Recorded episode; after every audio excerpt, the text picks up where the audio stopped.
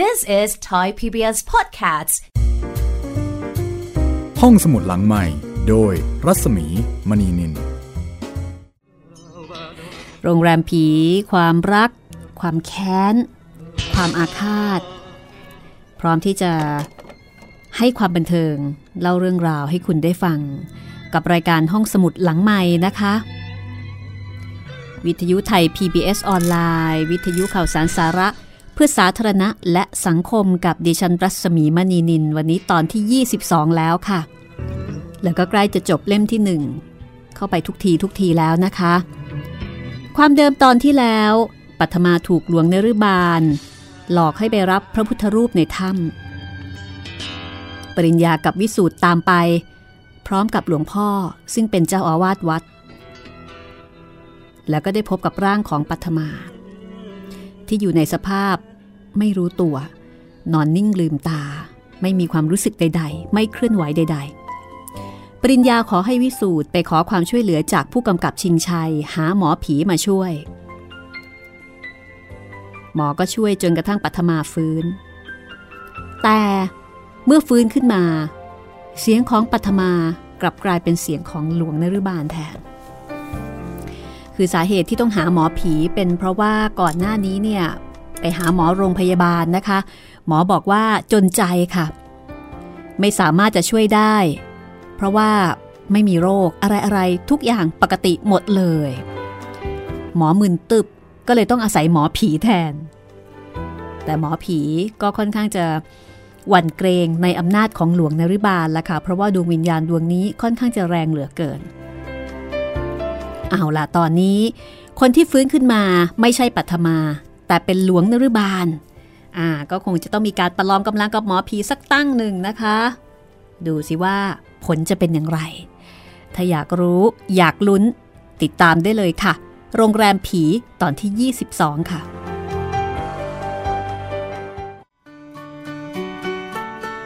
มีเสียงหัวเราะ ดังลั่นออกมาจากร่างของปัทมา กูไม่ต้องการไปผุดไปเกิด แต่กูต้องการชีวิตไอ้พวกนี้ มึงจำมาไว้ ไอ้หมอ อย่านึกว่าเก่ง เองอาจจะถอนอาถรรพ์ของข้าได้ แต่เองไม่มีวันที่จะปราบข้าได้ นอกจากเองจะได้ศพของข้า แต่เองจะไม่มีวันพบศพของข้าเป็นอันขาด อีคนนี้มันยังไม่ถึงกำหนดตาย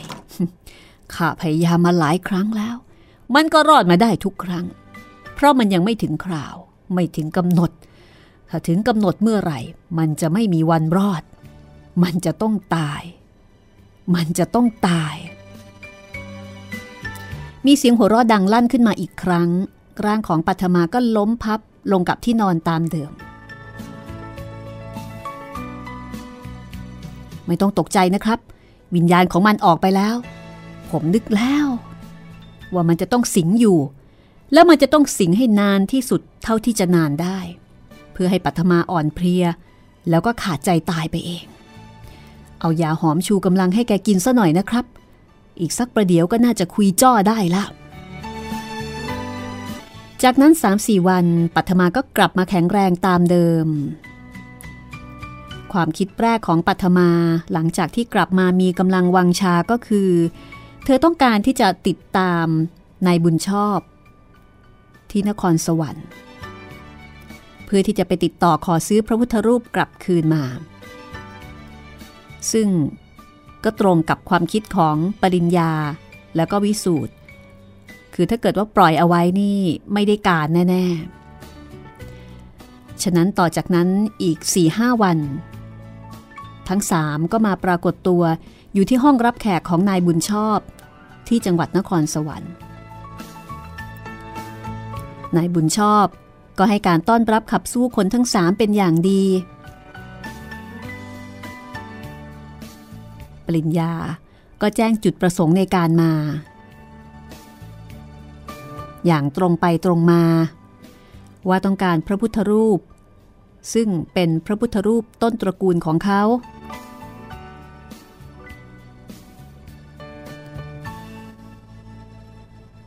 ปรากฏว่า หลังจากที่แจ้งความจำนงไป ด้วยความเกรงอกเกรงใจ นายบุญชอบซึ่งดูเหมือนว่าเป็นคนมีอัธยาศัยดี ก็ทำหน้ายุ่ง เอนหลังพิงพนักเก้าอี้ พร้อมบอกว่า ผมเสียใจ ถ้าอยู่กับผม ผมก็ยินดีจะคืนให้คุณเปล่าๆ โดยไม่เอาอะไรเลย แม้แต่สตางค์แดงเดียว แต่ว่ามีคนเช่าต่อไปจากผมซะแล้ว มันเป็นเรื่องแปลก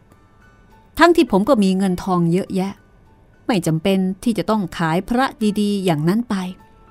แต่ก็ไม่รู้ว่าทำไม จิตใจมันถึงอยากขายเสียนักหนา พอขายไปแล้ว ผมก็เสียดาย หมายความว่า ยังไม่ทันที่ปัทมาจะพูดจบว่าขายไป ให้ใคร แล้วก็อยู่ที่ไหน นายบุญชอบ ก็สอดขึ้นมาทันทีว่า โน่นนะครับ เชียงราย เอาละสิ ไกลขึ้นเรื่อยๆนะคะ จากอายุทยามานครสวรรค์ จากนครสวรรค์นู่นไปเชียงราย แต่ทั้งสามก็ไม่มีใครย่อท้อนายบุญชอบบอกว่า คนที่ซื้อไว้คือพ่อเลี้ยงวง ปริญญา วิสูตรแล้วก็ปัทมา ไม่ว่าอย่างไรก็ตามก็จะต้องติดตามนำพระพุทธรูปนั้นกลับคืนมาให้ได้ เพราะนั่นหมายถึงชีวิตและก็อนาคตของทุกคน หลังจากพักผ่อนอยู่ที่นครสวรรค์หนึ่งคืน ทั้งสามก็ออกเดินทางต่อไปยังจังหวัดเชียงราย ผ่านทางจังหวัดตาก เกาะคาลำปาง และจากลำปางก็ตรงเข้าเชียงราย แม้ว่าจะเป็นเส้นทางที่ต้องผ่านขึ้นไป บนเขาสูงชัน แต่ทางตอนนี้ก็ราดยางเรียบร้อย ไม่เป็นอุปสรรคแต่อย่างใด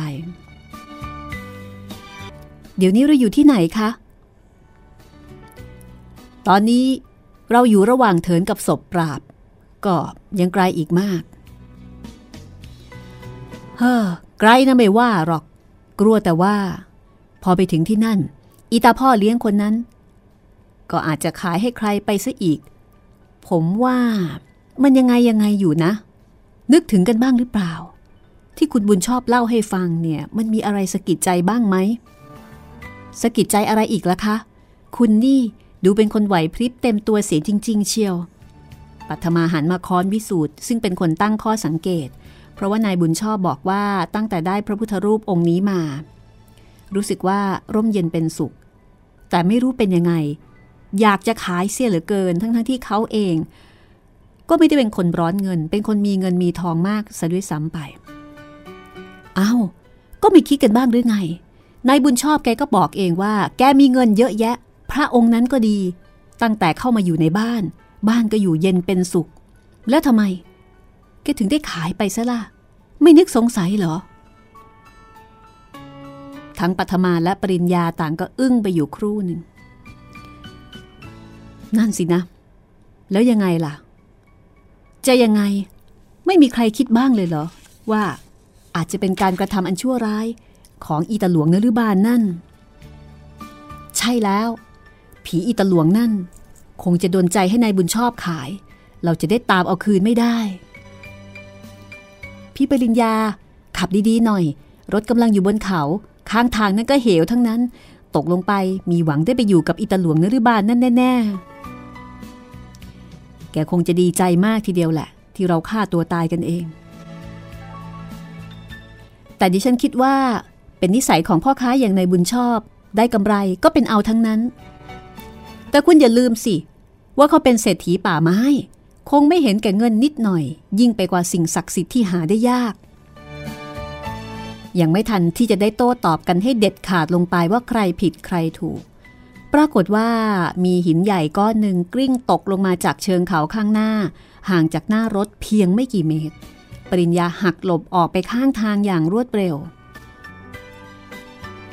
เสียงปัทมากรีดร้อง ด้วยความตกใจ พี่ปริญญา ระวังให้ดี เหวนะคะ เหว ปริญญาหักหลบหินก้อนใหญ่กระทันหันทำให้รถ ซึ่งกำลังพุ่งปราดไปด้วยกำลังเร็ว ต้องเสียการทรงตัวพลิกคว่ำถลายตกลงไปยังข้างทาง ซึ่งเป็นเหวลุกชัน และแล้วทุกสิ่งทุกอย่างก็เงียบสงบ เหมือนไม่มีอะไรเกิดขึ้น ครูหนึ่งผ่านไป วิสูตรเป็นคนที่รู้สึกตัว แล้วก็คุมสติได้ก่อนเพื่อน เขาคลานเข้าไปหาปริญญา ซึ่งนอนหลับตานิ่ง อยู่ห่างจากเขาไปประมาณ 8 เมตร คุณปริญญา เป็นอะไรบ้างหรือเปล่า คุณปริญญา เงียบไม่มีเสียงตอบ วิสูตรหันไปเห็นปัทมากำลังเดินตรงมาหาเขาก็ถามด้วยความดีใจว่า คุณไม่เป็นอะไรเลยเหรอปัทมา เจ็บที่ไหนบ้างหรือเปล่า ไม่เป็นไรค่ะวิสูตรนอกจากแขนขาถลอกปอกเปิกบ้างนิดหน่อย พี่ปริญญาล่ะคะ คุณปริญญา คุณพี่เป็นยังไงบ้าง วิสูตรจับแขนปริญญาเขย่าไปมา แต่ก็ไม่มีเสียงตอบ สักพักมีเสียงร้องโอย ดังลั่นออกมาจากปากของปริญญา พร้อมกับลืมตาขึ้นแล้วก็มองไปรอบๆ นี่เราอยู่ในนรกหรือสวรรค์อ้อย ปัทมา ขาพี่ ขาหักเหรอคะ ไม่รู้ อาจจะหัก ถ้าไม่หักก็คงจะเดาะ ปรากฏว่า ปริญญานี่ก็ได้รับบาดเจ็บนะคะ ในขณะที่วิสูตรก็มีเลือดไหลที่หน้าผาก คือหัวแตก แขนถลอกตั้งแต่ข้อศอกไปถึงปลายนิ้ว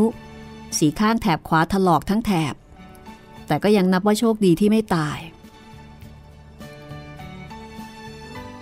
ในขณะที่ปัทมาก็แค่ถลอกปอกเบิกตามธรรมดานะคะ ไม่ได้มีอะไรมากมาย วิสูตรก็หันไปพยุงปริญญาขึ้นมา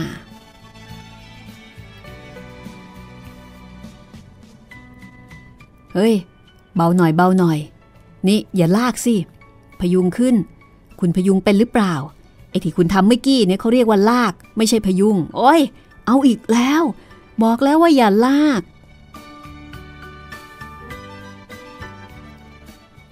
ปริญญาเงยหน้าขึ้นมองน้องสาว ซึ่งกำลังจ้องดูวิสูตรอย่างหมันไส้ เห็นท่าจะไม่หักหรอก คงเพียงแต่ซ้นหรือไม่ก็แค่ขาแพลง แล้วนี่รถของเราอยู่ที่ไหน พังหรือเปล่า เอ๊ะ นี่มันยังไม่ถึงพื้นดินข้างล่างนี่นาปัทมา วิสูตรหัวเราะชอบใจที่ปริญญาไม่รู้เรื่องรู้ราวเอาเสียจริง ๆ ก็ยังนะสิ นี่ถ้าถึงพื้นดิน เราก็คงตายกันไปหมดแล้ว รถค้างอยู่บนต้นไม้น่นคือพอรถตกจากถนนก็ลงมาติดต้นไม้ เราก็เสด็จออกจากรถลงมาหมอบกระแตอยู่ที่นี่ยังไงล่ะ และจริงของดิฉันไหมล่ะ พูดยังไม่ทันขาดคำหินตกลงมาก้อนเบ้อเรอเลยทีเดียว หินเจ้ากรรมก้อนนั้น อยู่มาโกดปีไม่ตก พอรถมาถึงดันตกลงมา เชื่อไหมล่ะ อาจจะเป็นผี ไอ้ผีนรกหลวงนลือบานนั่นก็ได้ทำไมโยมาบาลถึงไม่ลากมันไปลงกระทะทองแดงสักทีนะ ปล่อยให้อารวาสอยู่ได้ แล้วนี่เราจะทำยังไง ถึงจะเอารถขึ้นไปได้ พี่ปริญญาคะ อย่าเพิ่งนึกถึงรถเลยค่ะ เอาตัวเราให้รอดก่อนเถอะ ตอนนี้จะกินที่ไหน จะนอนที่ไหน จะทำยังไงถึงจะปลอดภัย ป่าดงพงพฤกแบบนี้เกิดมาก็ยังไม่เคยมาค้างคืน มีใครติดปืนมาด้วยบ้างหรือเปล่าคะ วิสูตรควักปืนขึ้นมาชูอวด ผมมีเห่าไฟซะด้วย กระบอกนี้ตั้งแต่ซื้อมา ยิงมาหลายศพแล้ว เปล่า ยังไม่เคยยิงเลยสักโป้งเดียว วิสูตรตอบหน้าตาเฉย ปัทมาสะบัดหน้า โถเอ้ย แล้วก็แค่จะเข้ามาคุย นี่เอาละ หยุดโม้กันสักทีสองคนนี่ ว่าแต่ว่า ทำยังไงเราถึงจะเอารถขึ้นไปให้ได้ เพราะถ้าไม่อย่างนั้น เราก็จะไปไม่ถึงลำปางกันนะฮ่าแล้วก็เป็นอันว่า เราคงจะต้องนอนนก แล้วก็กินข้าวลิงกันนะสิ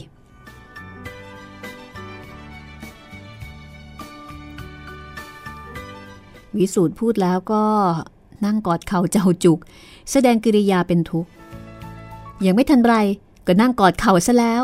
จะบอกให้นะ ในรถมีของกินตั้งหลายอย่าง ขนมปังก็มีตั้งสามสี่แถว น้ำพริกเผาสองขวด กาแฟก็ยังเต็มกระติกอยู่เลย ข้อสำคัญก็คือน้ำกับบาดแผลที่ศีรษะของคุณกับขาของพี่ปริญญาต่างหากล่ะ ปริญญาบอกว่า ขาอาจจะไม่เป็นอะไรมาก เดี๋ยวนวดนวดซะหน่อย ก็อาจจะพอขยโยกขยเยกไปได้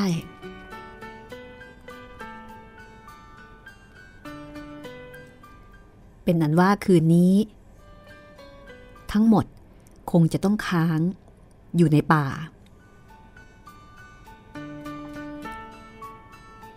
ปัทมาบอกให้วิสูตรไต่ขึ้นไปที่รถ เพื่อที่จะไปเอาของกินมา พระอาทิตย์ลับยอดไม้ไปแล้ว ความมืดเริ่มเข้ามาปกคลุม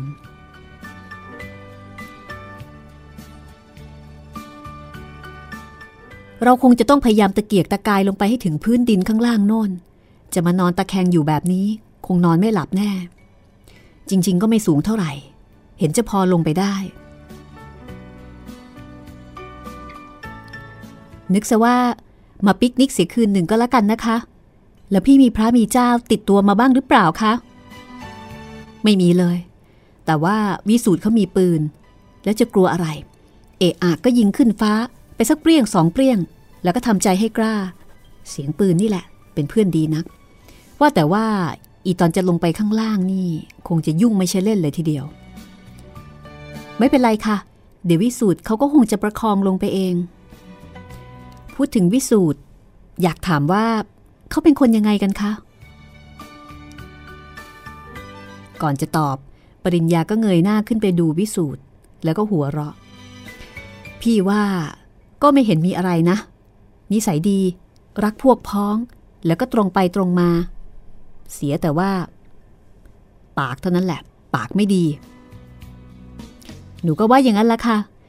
รู้สึกว่าเขาดีกับเรามาก เป็นห่วงเป็นใย ช่วยเหลือทุกสิ่งทุกอย่าง ก็ดูแต่มานี่สิคะ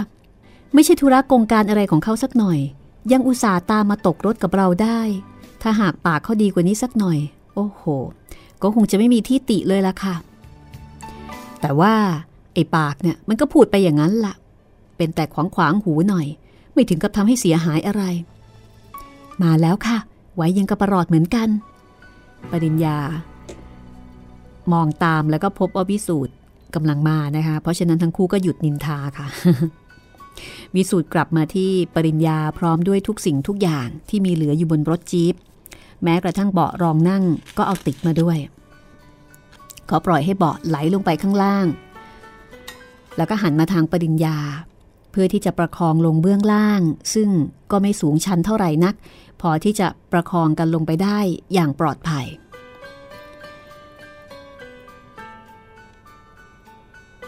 หลังจากที่ทุกคนลงจากค่อยๆไต่ลงไปจนกระทั่งถึงพื้นดินเบื้องล่างแล้ว พระอาทิตย์ก็ลับหายไปภายในเวลาไม่กี่นาที วิสูตรเลือกเอาโคนต้นไม้ใหญ่เป็นที่พักชั่วคราว เอากิ่งไม้กวาดพื้นดินจนราบเรียบ เบาะรถจี๊ปถูกวางลงให้ปริญญานั่ง แล้วก็อาจจะเป็นที่นอนต่อไปด้วย ยิ่งมืด อากาศก็ยิ่งเย็นจนปัทมาออกปากว่าหนาว ก็ไม่เลวนัก อาหารเราก็มี กาแฟก็มี ขาดแต่น้ำอย่างเดียว ผมว่าจะต้องมีน้ำแน่ ที่ต่ำแบบนี้ย่อมจะไม่ขาดน้ำขอเวลาสักประเดี๋ยว วิสูตรตอบแล้วก็พลุนพลัน หายตัวลับเข้าป่าไปอย่างรวดเร็วทำตัวยังกระทาซานนะคะ ปริญญาหัวเราะ เห็นจะต้องก่อไฟ ไม่อย่างนั้นมืดแย่ ไม่มืดหรอกค่ะ โน่นแน่ขึ้นมาแล้ว พระจันทร์เกือบเต็มดวง ไม่สิบสามก็น่าจะสิบสี่ค่ำละค่ะ แปลกดีเหมือนกันนะ อยู่ดีๆ ก็ต้องมานอนกลางดินกินกลางดง นึกให้เป็นเรื่องสนุกสิคะ จะได้ไม่ต้องเป็นกังวล ดูแต่วิสูตรสิคะ คล้ายกับว่าไม่มีอะไรเกิดขึ้นเลย นั่นค่ะ มาแล้ว น้ำมีไหมคะ วิสูตรมี แต่เสียท่าไม่ได้เอาอะไรไปตัก วิสูตรตอบแล้วก็กลับมาค้นหาภาชนะที่จะเอาไปใส่น้ำได้ถุงพลาสติกที่ใส่ขนมปังมา3-4ถุง ขันเงินสำหรับล้างหน้าในกระเป๋าเดินทางของปัทมา แล้วก็ผุนพลันเข้าป่าไปอีก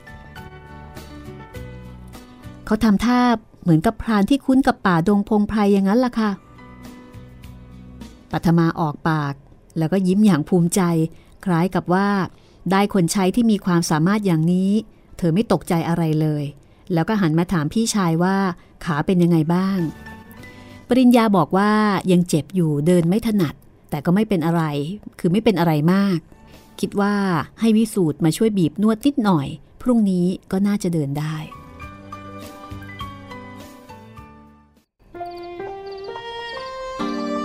คืนนี้ พระจันทร์ส่องแสงสว่างจ้าไปทั่วบริเวณ ไฟในเตาที่ก่อขึ้นต้มน้ำด้วยขันล้างหน้าของปัทมากำลังจะมอดอยู่แล้ว วิสูตรเอาฟืนซุกเข้าไปอีกสองสามดุนในไม่ช้า ไฟก็ลุกโพรงขึ้นมาดังเก่า เสียงปริญญาซึ่งนอนเอกเนกอยู่บนเบาะรถก็ร้องถามมาว่า นี่ ถ้าได้น้ำมันมานวดซะหน่อย ก็คงจะค่อยยังชั่วกว่านี้มาก น้ำมันก็มี แต่เป็นน้ำมันเบนซิน นายจะเอาไหมล่ะ วิสูตรถามแล้วก็หัวเราะ ปริญญาซึ่งพงกหัวลุกขึ้น เพราะความดีใจที่วิสูตรบอกว่ามีน้ำมันก็หงายหลังนอนลงไปอีก พร้อมกับบ่นพึมพำว่าก็ปากแบบนี้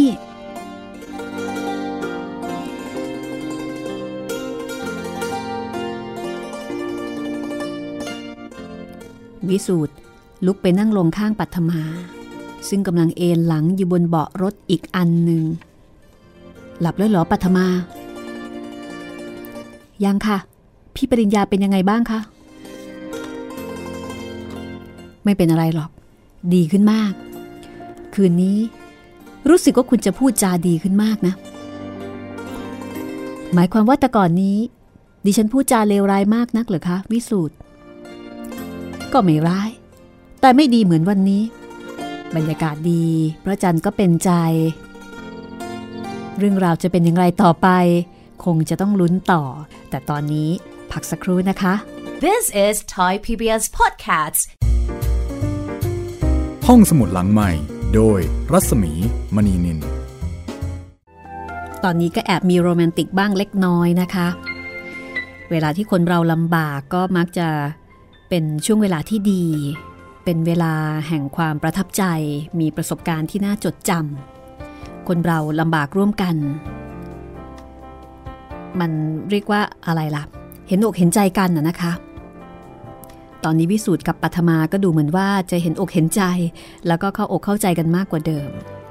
ซึ่งจะว่าไปทั้งคู่ก็ร่วมทุกข์ร่วมสุขกันมาพอสมควรทีเดียว โดยเฉพาะวิสูตรที่เป็นคนร่วมทุกข์กับครอบครัวของปัทมา ซึ่งตอนนี้ก็เหลือเพียงปริญญาเพียงคนเดียว แล้วก็กำลังเผชิญกับภัยจาก ผี ซึ่งก็คือหลวงนรุบาทนะคะ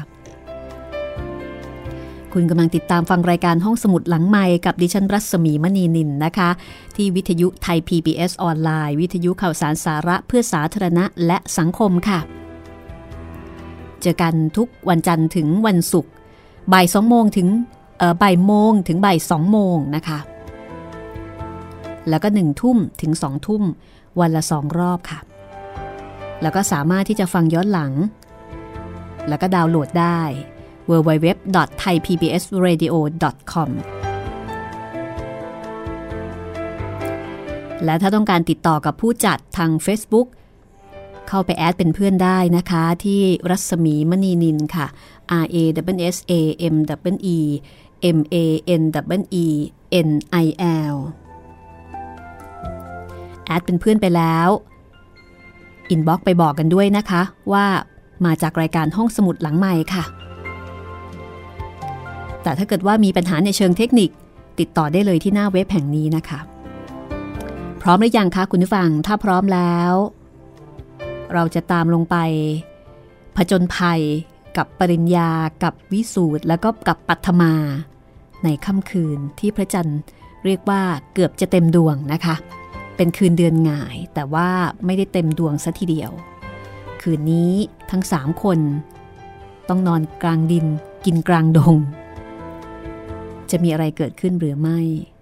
ติดตามได้เลยนะคะ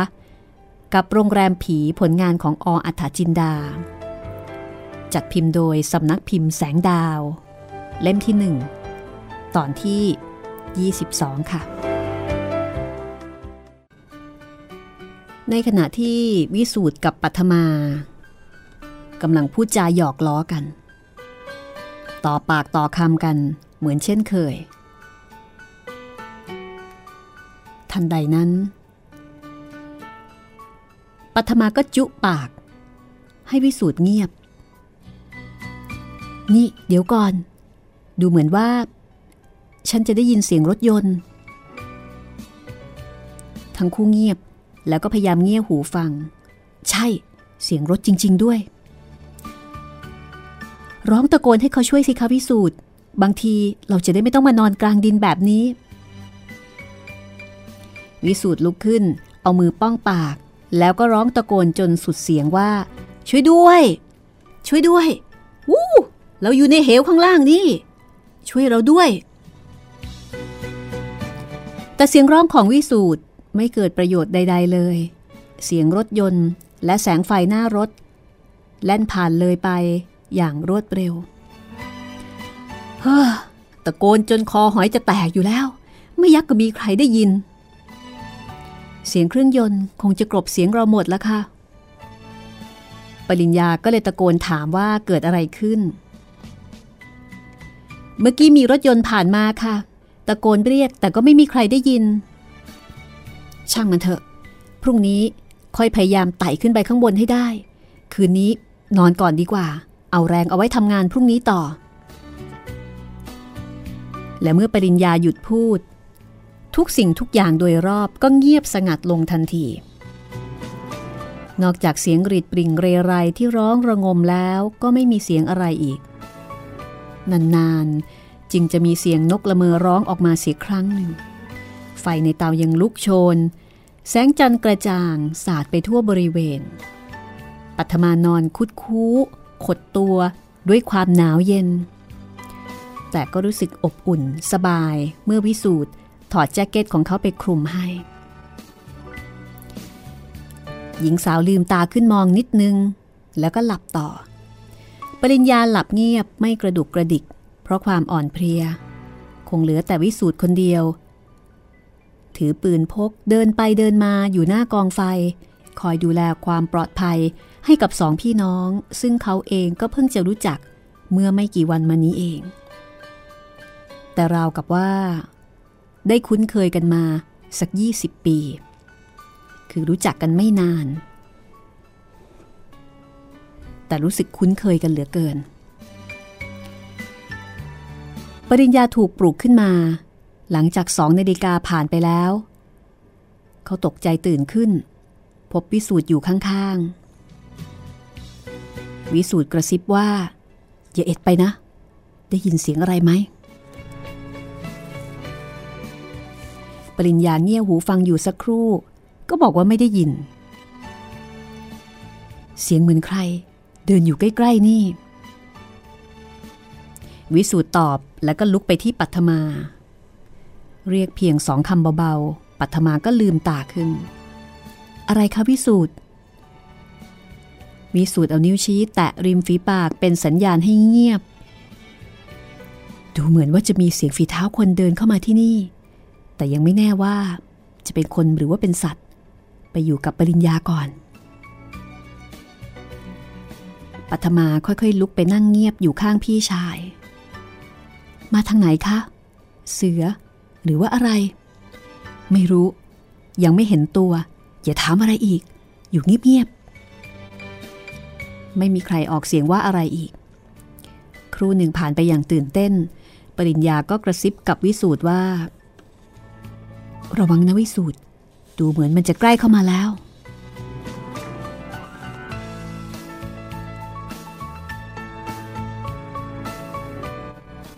วิสูตรยกปากกระบอกปืนจ้องตรงไปข้างหน้าอย่างเตรียมพร้อมเต็มที่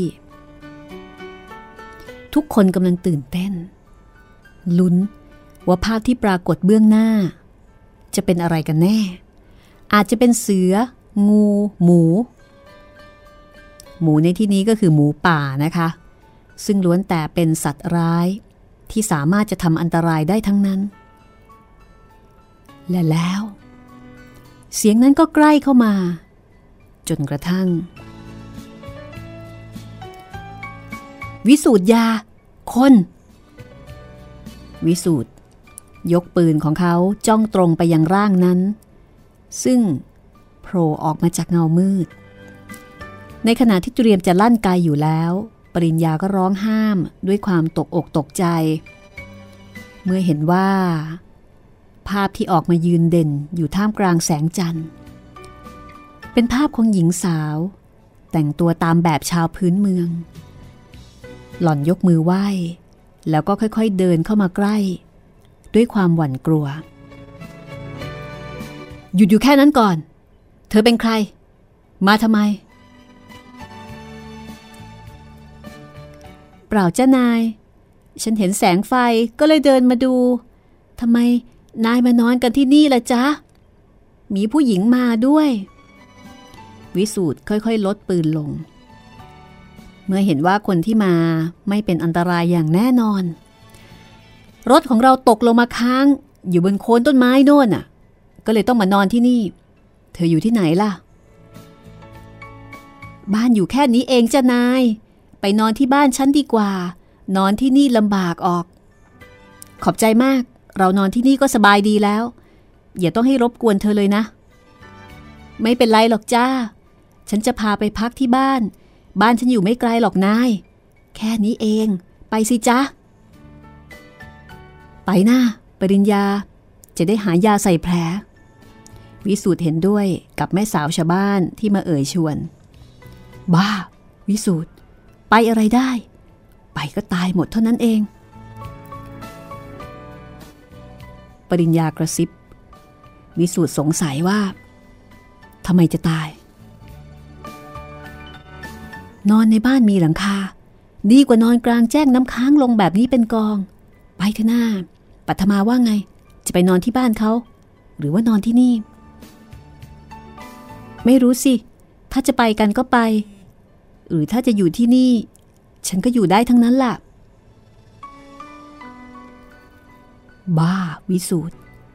นั่นมันคนเมื่อไหร่ เห็นไหมล่ะ แสงจันทร์สว่างจ้าออกอย่างนั้น มันมีเงาซะที่ไหนล่ะ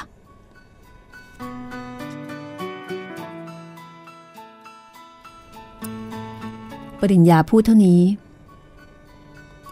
วิสูตรก็ลั่นปืนออกไปสามนัดซ้อน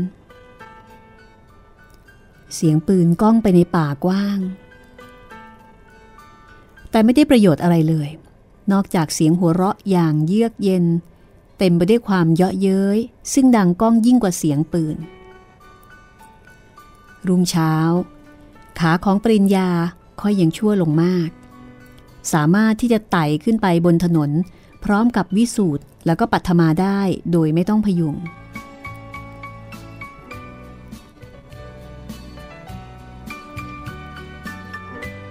ทั้งสาม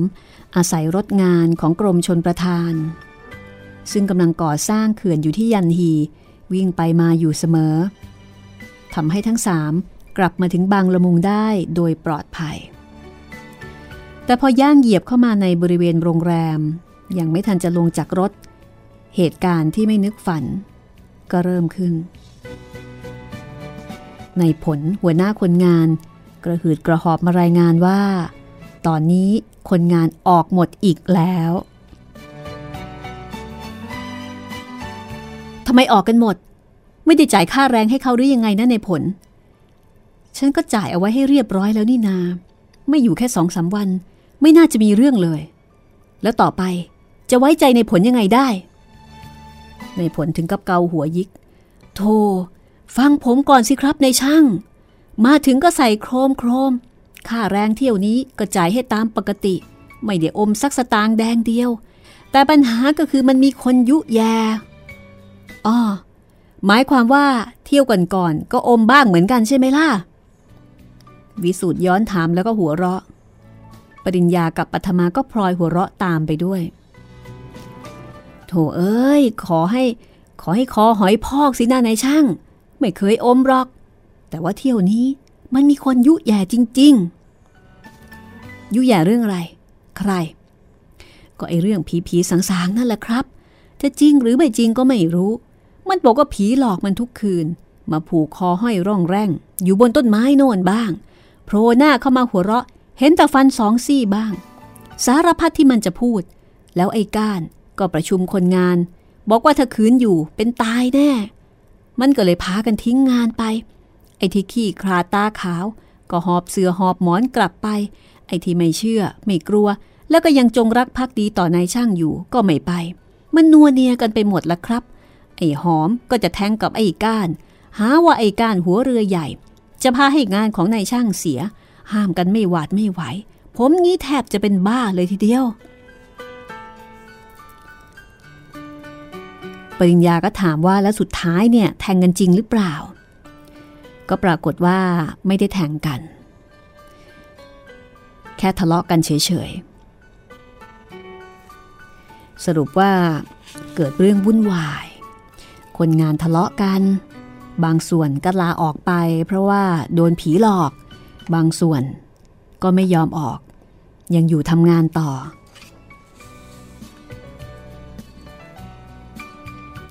ก็เรียกว่าวุ่นวายเลยทีเดียว แล้วนี่ไอ้ก้านไปไหน ผมอยู่นี่ ไอ้ก้านซึ่งแอบฟังมานานแล้ว ร้องตอบแทน แล้วก็เดินออกมาจากโคนต้นไม้ที่มันใช้เป็นที่กำบัง ฟังความ เดินออกมาหาวิสูตรคือแอบฟังอยู่ ฟ้องใหญ่ชนะหัวหน้า ก็เอาสิ จะเอายังไงก็เอา ฟ้องหรือไม่ฟ้องไม่สำคัญสำคัญที่จ่ายค่าแรงที่ยังค้างอยู่มาให้ผม ผมจะได้ไปสักที แล้วก็คนอื่นๆ อีกหลายคนที่ยังคอยอยู่ มันจะได้เอาค่ารถกลับบ้าน ถ้าจะให้อยู่ต่อไป ก็ต้องเพิ่มค่าแรงเป็นพิเศษสำหรับการทำงานเสี่ยงชีวิตอยู่กับผีบ้านผีเรือนเจ้าที่เจ้าทางที่นี่ เจ้าการได้ทีก็เรียกร้องอย่างอย่างเรียกว่าจัดเต็มเลยทีเดียวนะคะ เหมือนกับว่ามันเป็นฝ่ายที่เป็นต่อ แต่คนอย่างวิสูตรมีหรือจะยอม วิสูตรก็เดินเข้าไปหานายก้าน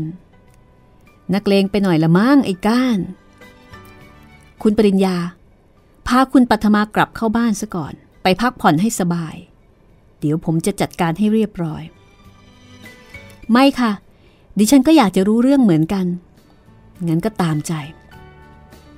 วิสูตรหันไปจ้องหน้าเจ้าก้านอย่างเอาจริงเอาจัง ถ้าจะให้เรียบร้อยเหมือนผ้าพับไว้ ก็เห็นจะต้องออกกำลังกันสักหน่อย เพราะว่าเขามันเป็นนักเลงใหญ่ จะมาเจรจาเรื่องเงินกับนายช่าง ก็ต้องถือดาบมาด้วย ถึงว่ามันต้องออกกำลัง ไม่อย่างนั้นมันก็ไม่เรียบร้อย ปัทมาก็หัวเราะแล้วก็บอกว่า ไม่เป็นไรค่ะวิสูตรดิฉันชอบดูคนออกกำลัง งั้นเป็นได้ดูแน่ ๆ อะ ว่ายังไง นักเลงก้าน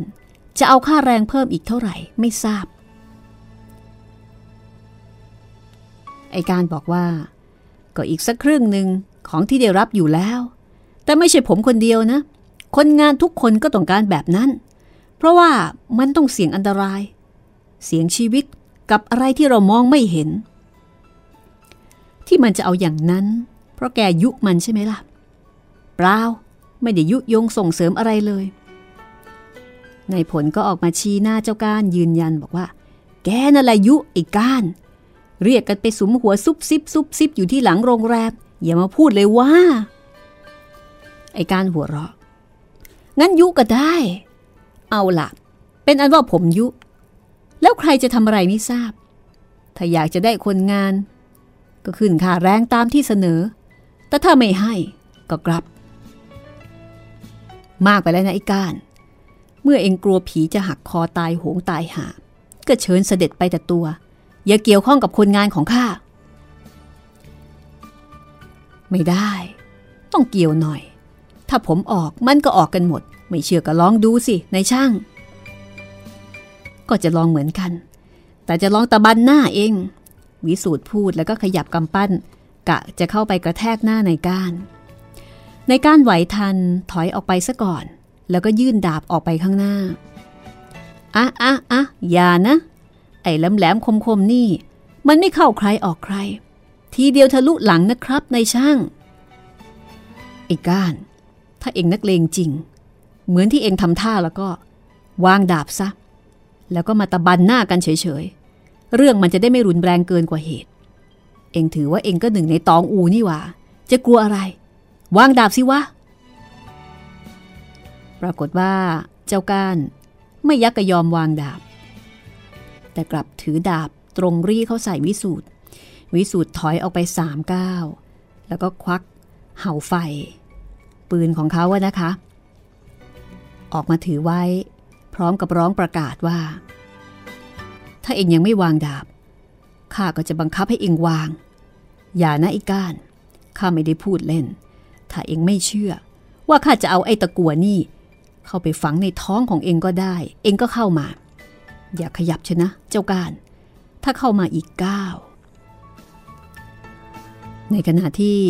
สถานการณ์กำลังตึงเครียด หยุดก่อน อะไรกัน มีเสียงร้องตะโกนมาจากข้างหลัง ทุกคนเหลียวไปดูก็เห็นผู้กำกับชิงชัยกำลังวิ่งเข้ามา ผู้กำกับมาทันเวลาพอดีทีเดียวครับ ไม่งั้นคงได้ชนสูตรศพอีก ไม่ใครก็ใคร นี่เป็นเรื่องอะไรกันครับ คุณปัทมาก็ไม่ยักห้าม ยืนดูเขาฆ่ากันอยู่ได้ ก็ดิฉันรู้ว่าเขาไม่กล้าฆ่ากันนะสิคะ ถึงได้ยืนดู ผู้กำกับชิงชัยเดินตรงไปหาเจ้าก้านส่งดาบมานี่ บอกให้ส่งมา ส่งยังไงครับ ถ้าผมส่งไป เขาก็ยิงผมนะสิไอ้โง่ ก็แกถือดาบอยู่ เขาก็ยิงแกได้ ถ้าเขาจะยิง นั่นมันปืน ในการพึมพำว่า เออจริง แล้วก็ส่งดาบให้กับผู้กำกับชิงชัย หมอนี่ท่าทางนักเลงไม่ใช่เล่น แต่จำไว้นะ ที่นี่มีแต่คนทำมาหากิน ไม่มีนักเลงที่ชอบมาหาเรื่อง วิสูตรก็บอกว่าเจ้าการนี่แหละ เป็นคนยุยงส่งเสริมให้คนงานออก ถ้าไม่ออกจะเอาค่าแรงเพิ่ม ลูกไม้เก่าๆ ผู้กำกับชิงชัย ก็เดินเข้ามา มองหน้าเจ้าก้าน ซึ่งตอนนี้ก้มหน้าไม่กล้าสู้ตาตำรวจ เอ หมอนี่นิสัยไม่ดี เออะชักมีดชักไม้ เดี๋ยวเก็บสักห้าหกวันซะนี่ ผมว่าคุณวิสูตรคุณจ่ายเงินให้เขา แล้วก็ให้ออกจากงานไปดีกว่า อยู่ต่อน่าจะมีเรื่องวุ่นนะ ผมไม่เอาไว้ทำวิมานอะไรหรอกครับ แล้วคนงานอื่นล่ะทำไมจะออก ก็ไอหมอนี่สิครับ ไปโกหกเรื่องผีเรื่องสางว่าจะมาหักคอ ไอพวกนั้นกลัว ก็เลยจะพากันทิ้งงานตามไปด้วย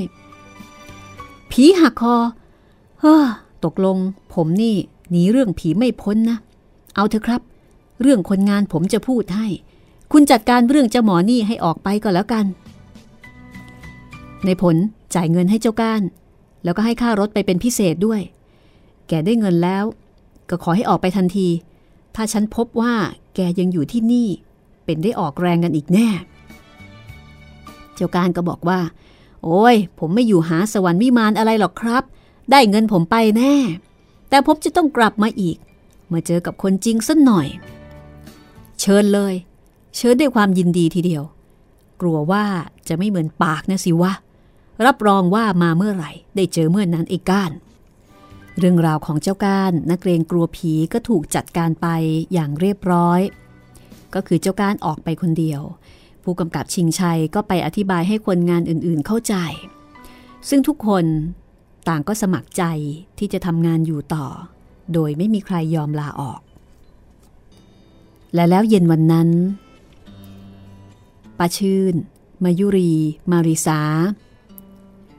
ก็มาเยี่ยมที่โรงแรมอีกครั้ง เมื่อปริญญารู้เรื่องก็วิ่งปราดออกมาจากห้อง ตรงเข้ามาต้อนรับ ด้วยความดีอกดีใจ เชิญครับคุณป้า คุณมายุรี คุณมาริสาด้วย เชิญตามสบายนะครับ โรงแรมยังซ่อมไม่เสร็จ เลอะเทอะหน่อย แต่ไม่เป็นไรครับ ชั้นบนยังเรียบร้อย ขอบคุณค่ะคุณปริญญา มาทีไรได้รับความสะดวกทุกทีแหมนี่ซ่อมแซมกันใหญ่โต จะเปลี่ยนแปลงหมดหรือยังไงคะ ไม่ทั้งหมดหรอกครับ เป็นบางส่วนบางตอนเท่านั้น สบายดีหรือครับ คุณมายุรี คุณมาริสาแหมเที่ยวนี้ดูอ้วนทวนขึ้นมาก มาริสาก้มมองตัวเอง นี่อ้วนเหรอคะ ตายแล้วดิฉันอยากให้ผอม มายุรี อยากพูดอยู่นานแล้วก็เอ่ยขึ้นว่าเขาอยากผอม แต่ดิฉันอยากอ้วน แต่กลับไม่อ้วน แย่จริง ๆ พวกเราไปจันทบุรีมาค่ะ ซื้อที่ไว้ ก็เลยแวะไปดู เมื่อขาไปก็แวะมาเหมือนกัน แต่เด็กบอกว่าพวกคุณไปลำปางกันหมด นี่ก็ลองแวะมาดูอย่างนั้นละค่ะ นึกว่ายังไม่กลับ ผมมาถึงตั้งแต่ตอนกลางวันแล้วครับ เชิญตามสบายนะครับคุณป้า ขอให้คิดว่าเป็นบ้านของคุณป้าเองก็แล้วกัน อย่าเลยค่ะ อีฉันแต่แก่แล้ว ให้มายุรีเขาเธอะคุณป้าก็หันมาที่หนูจนได้ ตึกหลังเบ้อเร่อแบบนี้ ใครเขาจะให้ง่ายๆ พูดไปอย่างนั้นแหละค่ะคุณป้า บางทีปากกับใจก็ไม่ตรงกัน แต่สำหรับผมเห็นจะตรงกันนะครับ เพราะว่าปากกับใจ อยู่ห่างกันคืบเดียวเท่านั้น แล้วปากก็ต้องพูดเมื่อใจนึก ใจนึกยังไง ปากก็พูดออกมาอย่างนั้น ทั้งคู่ก็หยอกล้อกัน อย่างอารมณ์ดี จากนั้น ปริญญาก็สั่งเจ้าน้อย ให้เอากระเป๋าของป้าชื่น มายุรีแล้วก็มาริสาขึ้นไปเก็บ ดูแลทำความสะอาดให้เรียบร้อย เปลี่ยนผ้าปูที่นอนสมัย แล้วก็เชิญป้าชื่นกับทุกๆคนขึ้นไปพักผ่อนข้างบน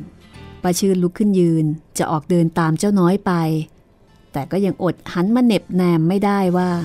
ฉันมันคนแก่ ต้องขึ้นไปพักข้างบนเรื่อย สาวๆอยู่ข้างล่างก่อนก็ได้ แล้วป้าชื่นก็หัวเราะเดินตามเจ้าน้อยขึ้นบันไดไป คืนนี้ จะมีอะไรเกิดขึ้นอีกหรือไม่ น่าลุ้นนะคะ ติดตามตอนหน้าโรงแรมผีบทประพันธ์ของออัฐจินดาค่ะ ตอนที่ 23 วันนี้ลาไปก่อนนะคะ สวัสดีค่ะ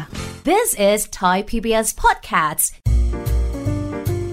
ห้องสมุดหลังใหม่ โดยรัศมีมณีนิน